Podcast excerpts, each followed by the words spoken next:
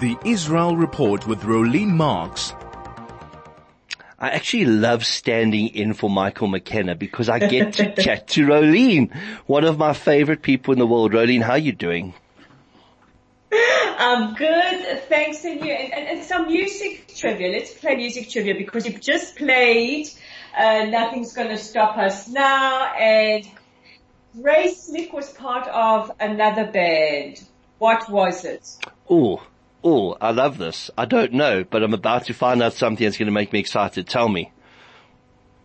The Jefferson Airplane. If you remember somebody to love and White Rabbit. I feel like I should have known that. And also the Jefferson Starship. Of course. It's something that it should have stood out. But think about that song. It takes you back. It's 1987. You were in Standard 5. Am I right? A little bit younger than that. Standard four?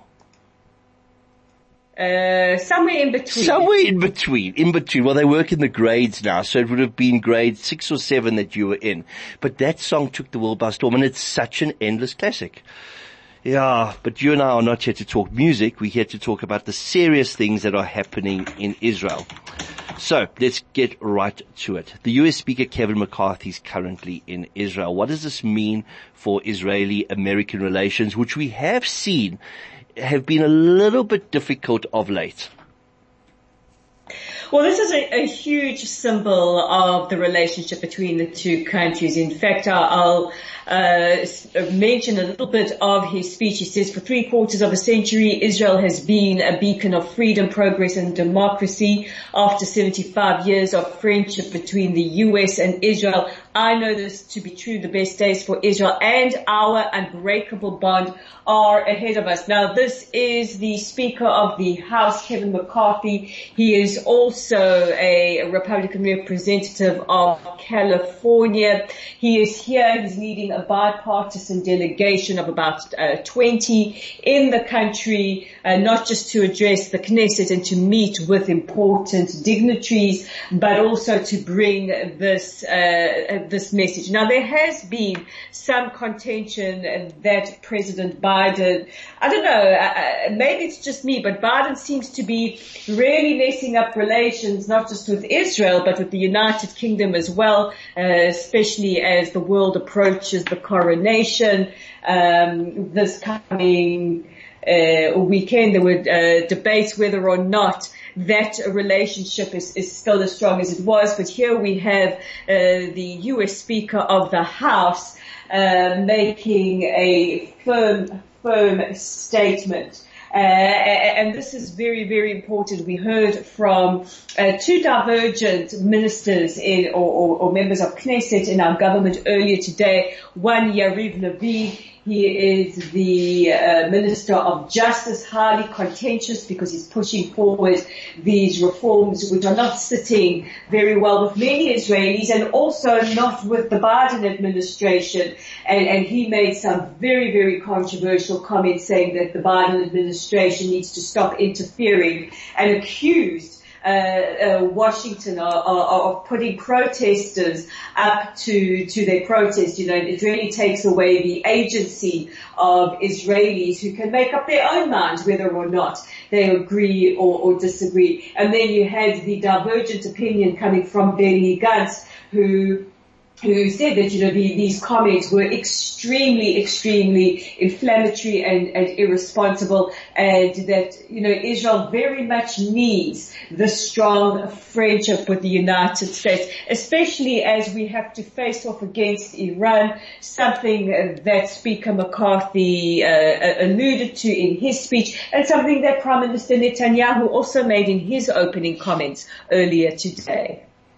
Very interesting stuff coming out of the States. I chatted earlier about Tucker Carlson, who's actually been sued by a Jewish producer. Not just has he left Fox, but a Jewish producer from Fox is actually suing him for what she calls anti-Semitism very, very interesting the dynamic in America at the moment, especially amongst the Republicans and the great relationship with Israel. But some seriously good comments coming from McCarthy reinforcing that very special bond that exists between Israel and the United States.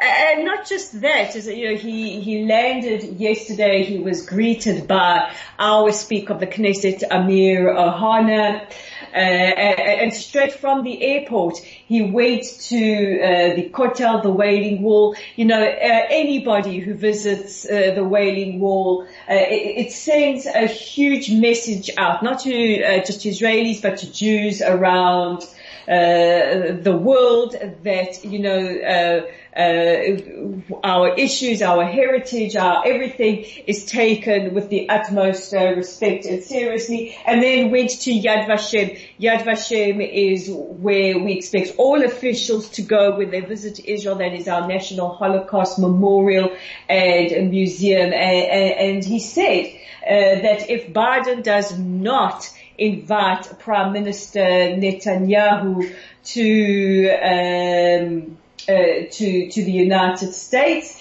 then, then he will. He will, in his capacity as uh, Speaker of the House.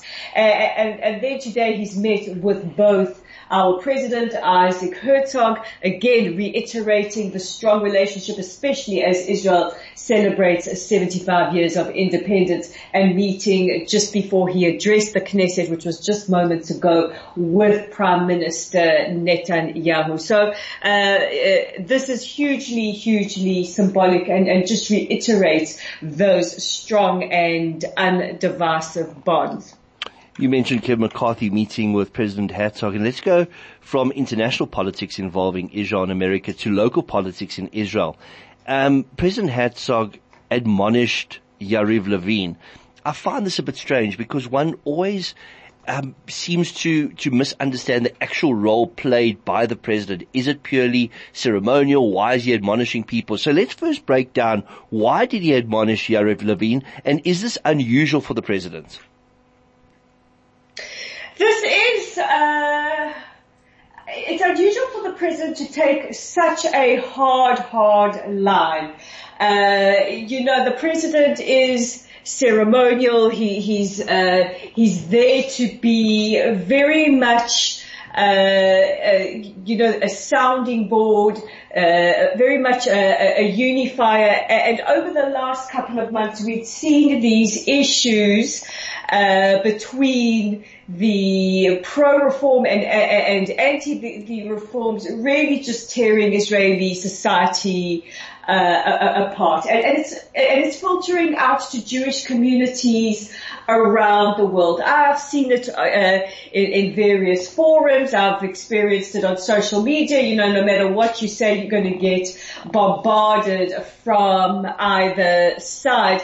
And he has said, you know, he's aware of the concerns of all Israelis and he very much wants to reach a broad-based consensus, which is what I think the majority want. I think we can all understand that there are needs for reforms, but we can all understand that some of the reforms put forward on, on the uh, proposals are just uh, very, very concerning and, and, and, worrying to say the least. And uh, on Thursday night at a pro-reform rally in Jerusalem, Yariv Levin he is our justice minister and being the justice minister also comes with a certain uh, level of gravitas uh, that is expected, a, a certain uh, kind of decorum that is expected. Uh, and he made comments basically saying that the Supreme Court, uh, uh, you know, uh, goes easy on rapists, uh, and that it promotes what he calls these um, false. Uh, uh, the, the, these false memorial events which allows the supporters of terrorists to attend. Now last week on Erev Yom HaZikaron we had 15,000 Palestinians and uh, Israelis sitting together. Uh, and you know, I'm sure there's uh, arguments for and against, but it's very, very irresponsible of Yariv Levin, given the mood of division in this country, to stir it up further. And the president stepped in, and you know, he didn't uh, call him out personally, but he did say that uh, he expects everyone, especially public officials, to restrain remarks and conduct and to act responsibly, which many see is uh, a, a direct admonishing of Yariv Levin for these highly, highly inflammatory comments. I've got one final um, political question to ask of you, then a personal question. So let's get the political out the way. Gantz has grown the lead that he has versus Netanyahu. Can he maintain this momentum and what are your thoughts on this? Well, this quite a, a fascinating uh, dynamic to watch because we're really in the battle of the two BBs. You know, to coin a phrase that's uh, not too popular, it's all about the Benjamins, uh, Netanyahu and Gantz.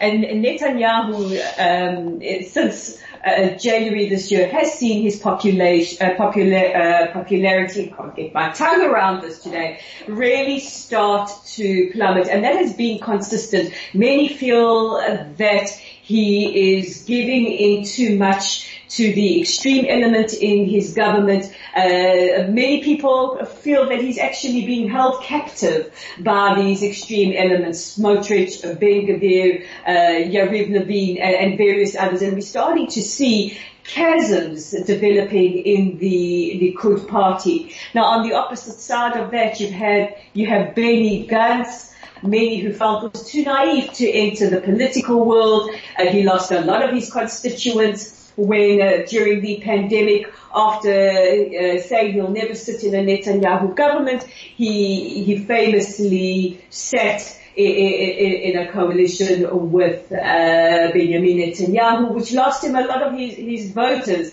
But the way that he has conducted himself over the last couple of months uh, many are saying we are seeing a statesman come out of this. The former Prime Minister Yair Lapid uh, uh, many times has been extremely stubborn and uh, sometimes irrational, and, and, it's also cost him a lot of popularity. So Gantz right now, if he can maintain this momentum, if he doesn't get caught in the, uh, you know, the uh, American style um, rhetoric that happens around these types of uh, paths and, and, and, these careers, if he can maintain his momentum, because uh, polls have it, and it's not just one poll, it's multiple polls, have it that if we had to go to elections tomorrow, uh, the uh, Likud party will lose a lot of seats that Netanyahu and his coalition wouldn't even be able to get 50 seats,